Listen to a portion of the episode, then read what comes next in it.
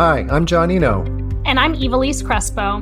Welcome to the Reed Smith Podcast, Inclusivity Included Powerful Personal Stories. In each episode of this podcast, our guests will share their personal stories, passions, and challenges, past and present, all with a goal of bringing people together and learning more about others. You might be surprised by what we all have in common, inclusivity included. Hey everyone, welcome back to the podcast. As usual, I'm joined by our co-host, Ivelisse Crespo. Hey Ivelisse. Hi John, how are you today? Oh, pretty good. So today for our audience, we've got a special treat, actually introducing someone from our internal Reed Smith team. Really privileged to have Erin Wilkins join us on today's podcast. Erin is our DE&I talent development analyst here at Reed Smith. And among other things, amongst the many things that Erin does, is to administer our DE&I Leadership Development Program, as we call the LDP, along with other members of our DE&I core team. A little bit of background on Erin.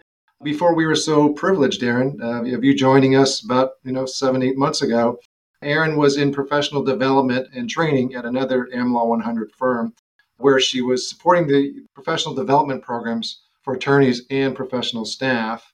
And before that, Erin was uh, in higher education as a professional who advised uh, undergraduate students at the uh, George Washington University School of Business. And she also earned her MA in Education and Human Development. Among the many things that Erin really focuses on are the importance of DE&I and its intersection with talent development. I know we talk almost every day, but it's great to have you uh, join Ivelisse and me for our podcast and introduce you to our listeners. Thanks for having me, both of you, and what a lovely introduction. I'm honored.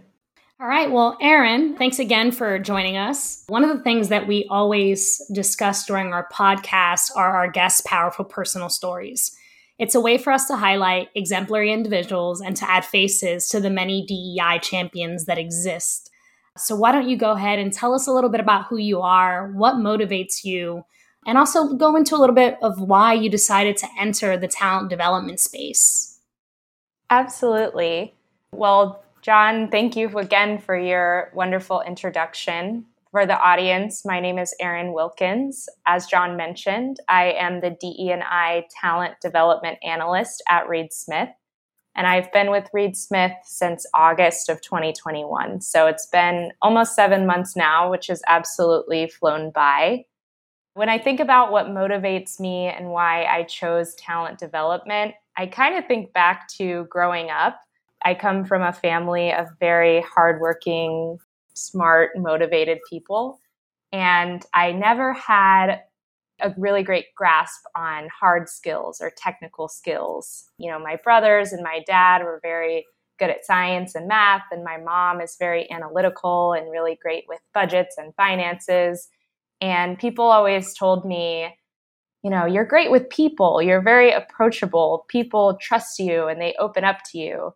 But in high school, there wasn't really a space for me to really flex that skill or even call it a skill. And I think I didn't see that as valuable until I really entered college and was able to have different jobs and opportunities around campus and one opportunity that really shaped what I do now is when I worked in the Office of Admissions and I worked as a campus visit assistant. And I was able to help grow our tour guide program. We had over 100 tour guides, and I supported the learning and development of the guides and the training. We did a lot of DEI training, and I also just supported them throughout their development as a tour guide. And there was one specific instance where there was a tour guide who was a man and a tour guide who was a woman. And the male tour guide always got really great reviews about how funny he was and how families were smiling his whole tour. And this other female tour guide came up to me and said, You know, Erin, people don't find me funny. They never write that I'm funny. And I want to make people laugh. And I remember having that conversation with her about, well, why? You know, when people come back from your tours, they talk about how they learned so much rich history about the university and how they got so much information and it was the most memorable college tour they'd ever been on. So I kind of coached her through leaning into that rather than trying to be something that wasn't her strength. And from there, from those conversations with students and colleagues and peers, that's when I realized this is what I wanted to do for my career. And that's what led me on my journey to get my master's in education and human development, to work with students, and ultimately start working in the legal industry in professional development, talent development, and the DEI space. Well, we're, we're so fortunate that you're part of our team, Erin. And I, agree with your assessment back in high school that you're you know great with people. And I think it's just really inspiring for folks out there to know that there's a there's a role for you know whatever talents you have. As you said, uh, you know, two different tour guides, but uh, you know a lot of people have different talents that they bring to uh, their roles.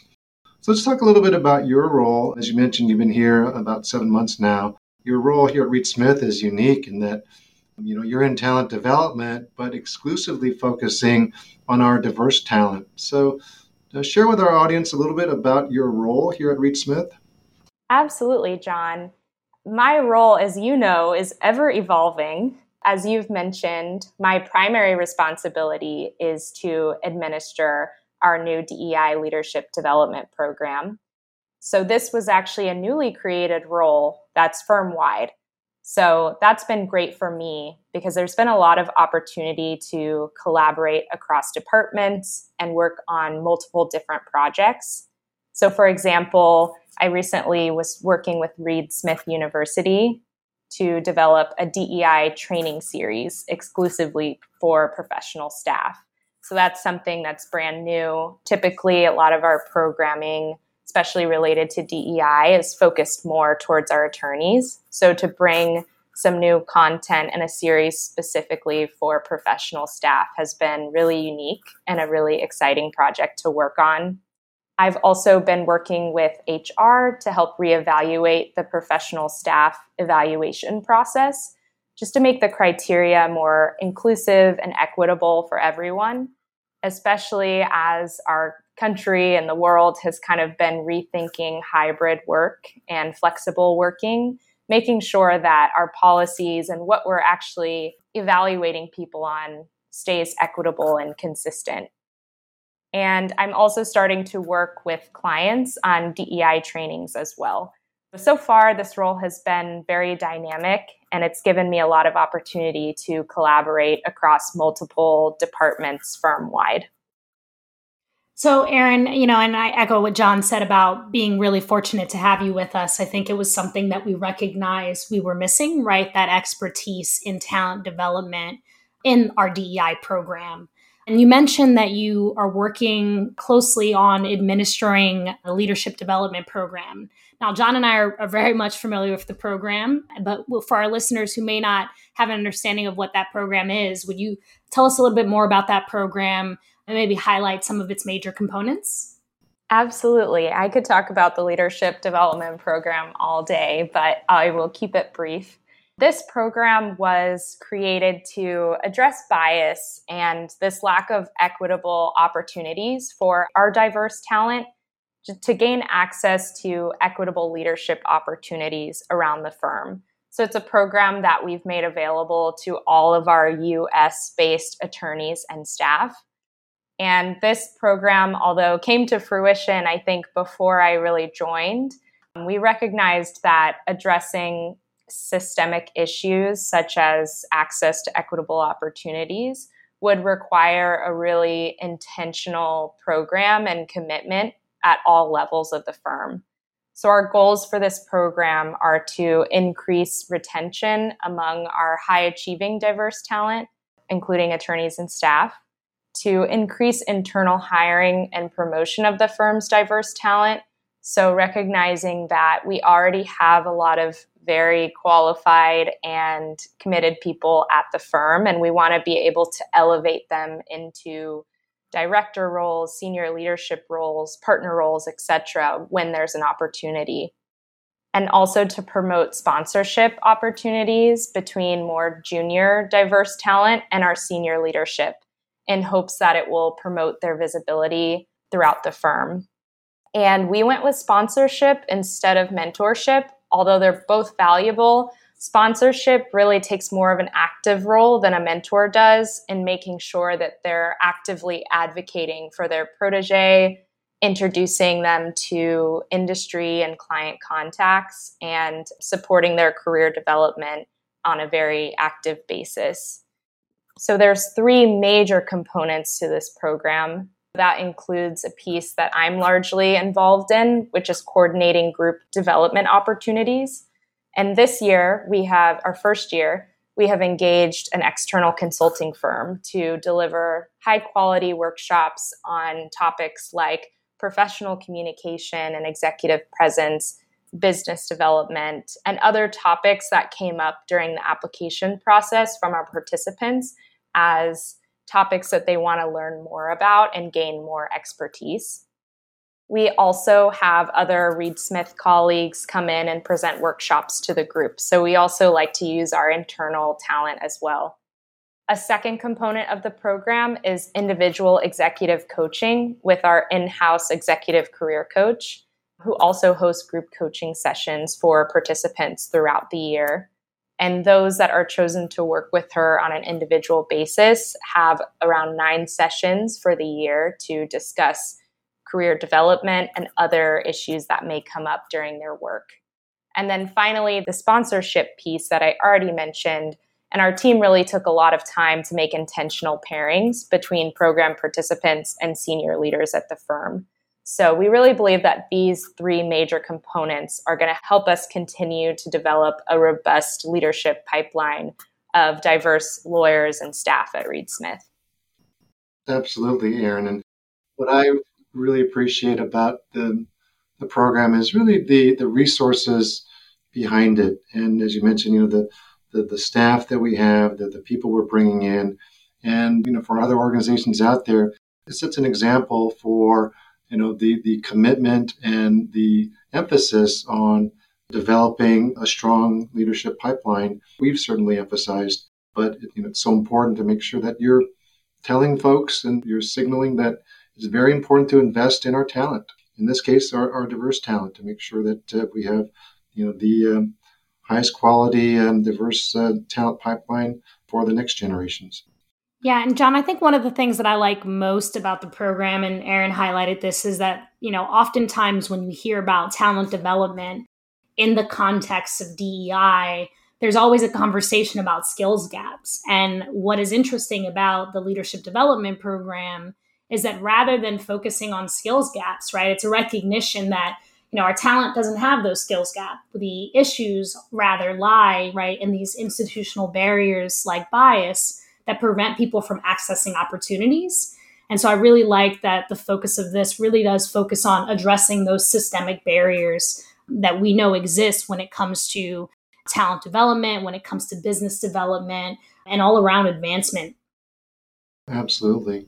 Erin, wanted to shift a little bit about just more generally as D&I professionals, I think we all can identify that sometimes our work is very rewarding. Uh, we get a lot out of it, but at other times it's you know very challenging as well. So for you, what has been the most rewarding work that you do and what's been the most challenging? That's a great question, John. And I think I might start with challenging so I can end on a positive note with my answer. The most challenging aspect of my work, I think, is that oftentimes people look at DEI as a value add rather than a function that is necessary for a business. So I think I spend a lot of my time convincing or even sometimes feels like defending why DEI is so important for not only groups that have been historically marginalized, but also that everyone in an organization benefits from having DEI programs and departments and affinity groups and the like. And so the question becomes, you know, how do you convince people that DEI isn't something extra? You know, that it's not the icing on the cake, it is the cake. And I think that it should be woven into the fabric of everything an organization does. So that certainly can make it challenging when it feels like you're constantly having to explain why everything you do is important and why it should be funded and why why these things matter. In terms of rewarding, I think there are a lot of rewarding aspects of DEI, but I think looking backwards is a way I feel gratitude and I feel the rewards of the work that I do. DEI is kind of a field where you don't always get to see the fruits of your labor and you kind of have to accept that you may never see it. I remember something that was told to me when I first started college. I didn't know what I wanted to do, as I kind of mentioned earlier.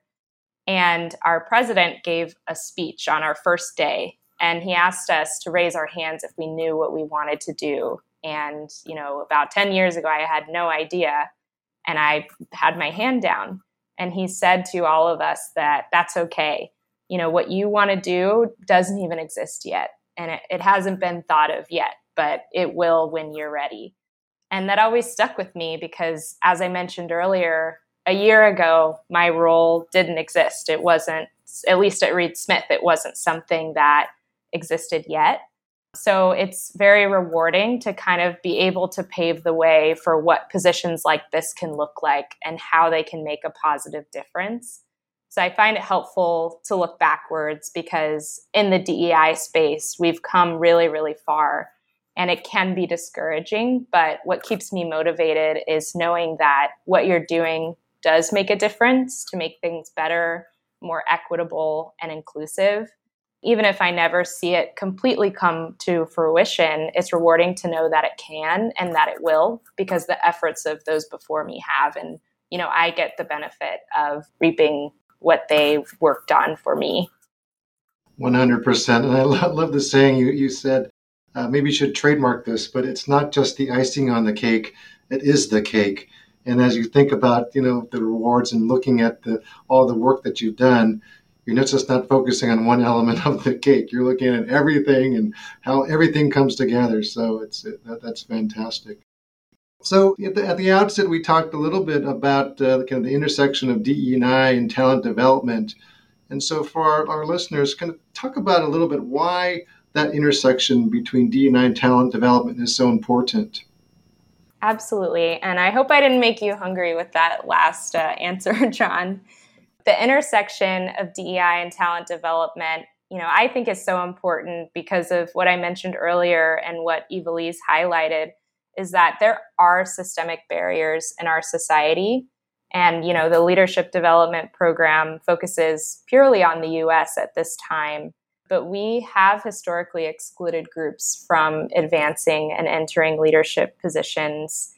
So, to mitigate that, it's really important to focus on those groups and to create access to opportunity, whether it's through a program like the Leadership Development Program and others not because there are skill gaps or knowledge gaps, but it's simply been barriers to access that were intentionally created. So, Erin, I think you touched on this briefly, and, and I, I touched on this briefly earlier, as you mentioned. But how exactly does bias impact the opportunities of diverse employees in the workforce? Yeah, and I, I think you mentioned this before, Ivelisse, that we all have bias, you know, unconscious, implicit bias, and it exists within every corner of our organization. That just is how it is.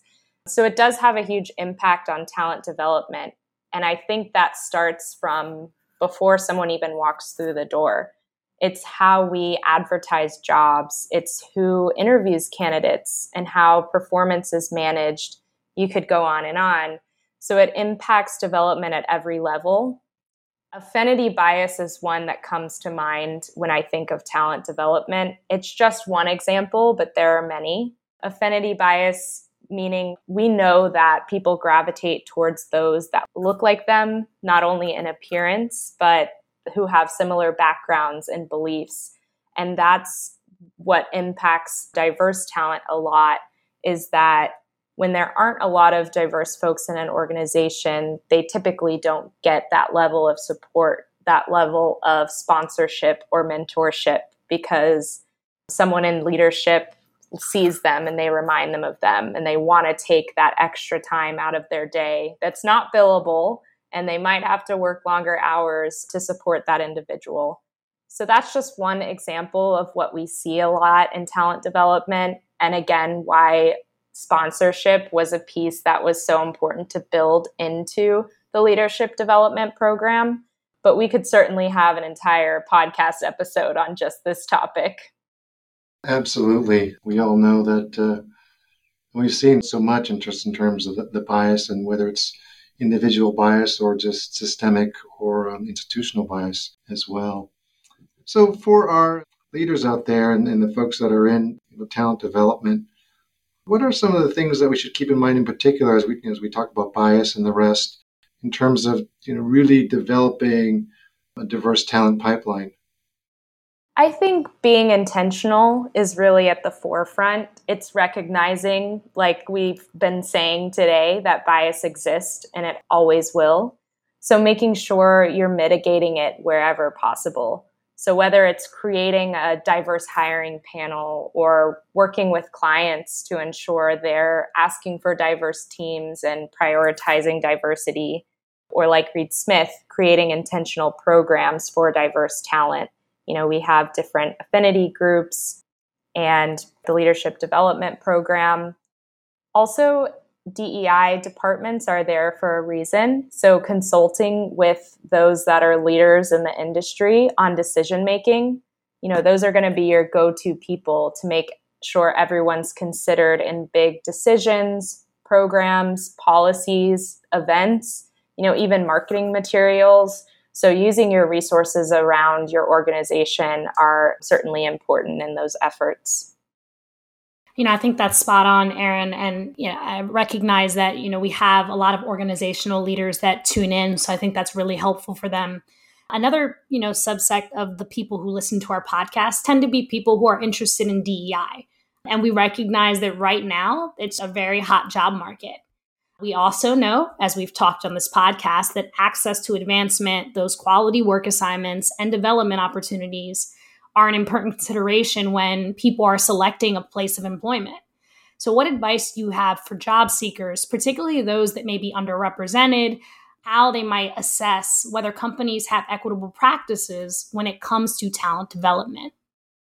Yeah, this is such an important question, Ivelisse, especially because I often hear, you know, when you're looking for a new job, you're interviewing your future employer as much as they're interviewing you.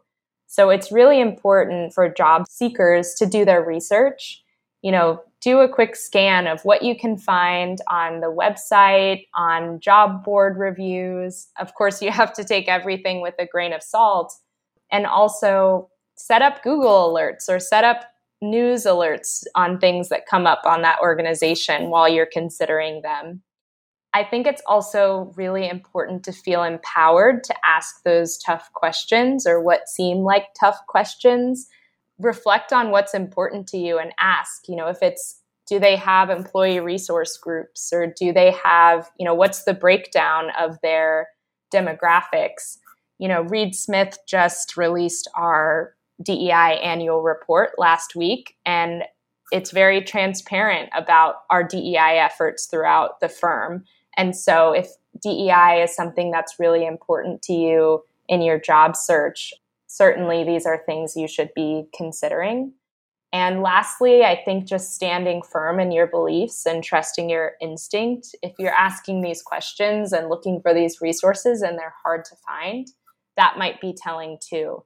So, considering all of that, I think will help make the best decision for you. You know, I think that's spot on. And, and although that's advice for job seekers, I mean, in this hot job market, you know, employers need to be more competitive.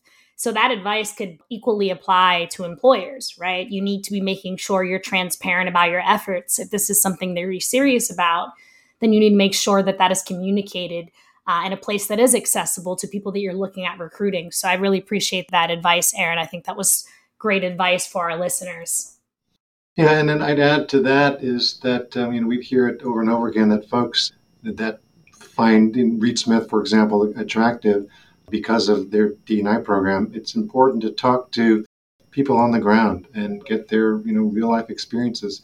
Don't just take it from necessarily the interviewer or from the the website or the brochure you may get.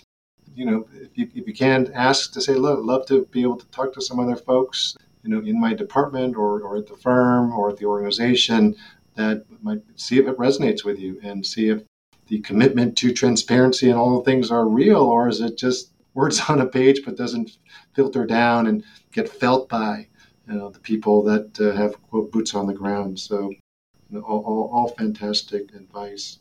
So speaking of advice, Erin, I know we're getting close to, running out of time here, but you've already done so much at Reed Smith, but also obviously with your career. What advice do you have for our audience, whether they're working for companies, law firms, other organizations, and the like, specifically with respect to talent development? Yeah, this is a great note to end on, John. And Ivelisse, I think, maybe sprinkled it in earlier that it is a very hot job market right now. And people are realizing they kind of have options and are seeing where they can go. And I think it's it's not just about money anymore. You know, it's not just about the high paying salaries. You need to make a commitment to developing people and especially developing diverse talent. And I think as organizations, we often are pretty reactive instead of proactive. And what I mean by that is when people leave, especially high performing, diverse talent, you'll hear a bunch of people say, Wow, you know, I can't believe that person left. They were so great. They were going to make such a great equity partner one day. But who told them that? you know, we're not very good at prioritizing and being proactive about keeping people. So I think the conversation needs to shift from, I hope that person stays in our organization, to how can I incentivize them to stay? How are we going to communicate with our high performing, diverse talent that we value them and we want them in our organizations and we see a path towards advancement? So a lot of people leave without knowing that there was a plan for them, but no one ever communicated it to them. So, of course, there's lots of advice that could go on and on, but that's one that I think as organizations we can start doing to make sure people feel valued and they want to stay in our organizations. Great advice. Absolutely. And Erin, you know, I think you shared a lot of great advice with our listeners. And for, for those of you who have a chance, make sure you stay in touch with Erin. You can follow her on LinkedIn. I know that there's a lot of great things to come from Erin, not just, you know, at Reed Smith, but even beyond. So, Erin, thank you so much for joining us. We are, again, very happy that you are part of the Reed Smith family uh, and that you made time to join us today and really share this valuable information with our listeners because it is something that is often overlooked, right? And and it shouldn't be overlooked, particularly right now when we're in this war for talent. Thanks so much for having me. Thanks, Erin. Inclusivity Included is a Reed Smith production. Our producer is Ali McCardle. This podcast is available on Apple Podcasts, Spotify, Google Play, Stitcher, Podbean, and reedsmith.com. This podcast is provided for educational purposes. It does not constitute legal advice and is not intended to establish an attorney client relationship, nor is it intended to suggest or establish standards of care applicable to particular lawyers in any given situation. Prior results do not guarantee a similar outcome. Any views, opinions, or comments made by any external guest speaker are not to be attributed to Reed Smith LLP or its individual lawyers. All rights reserved.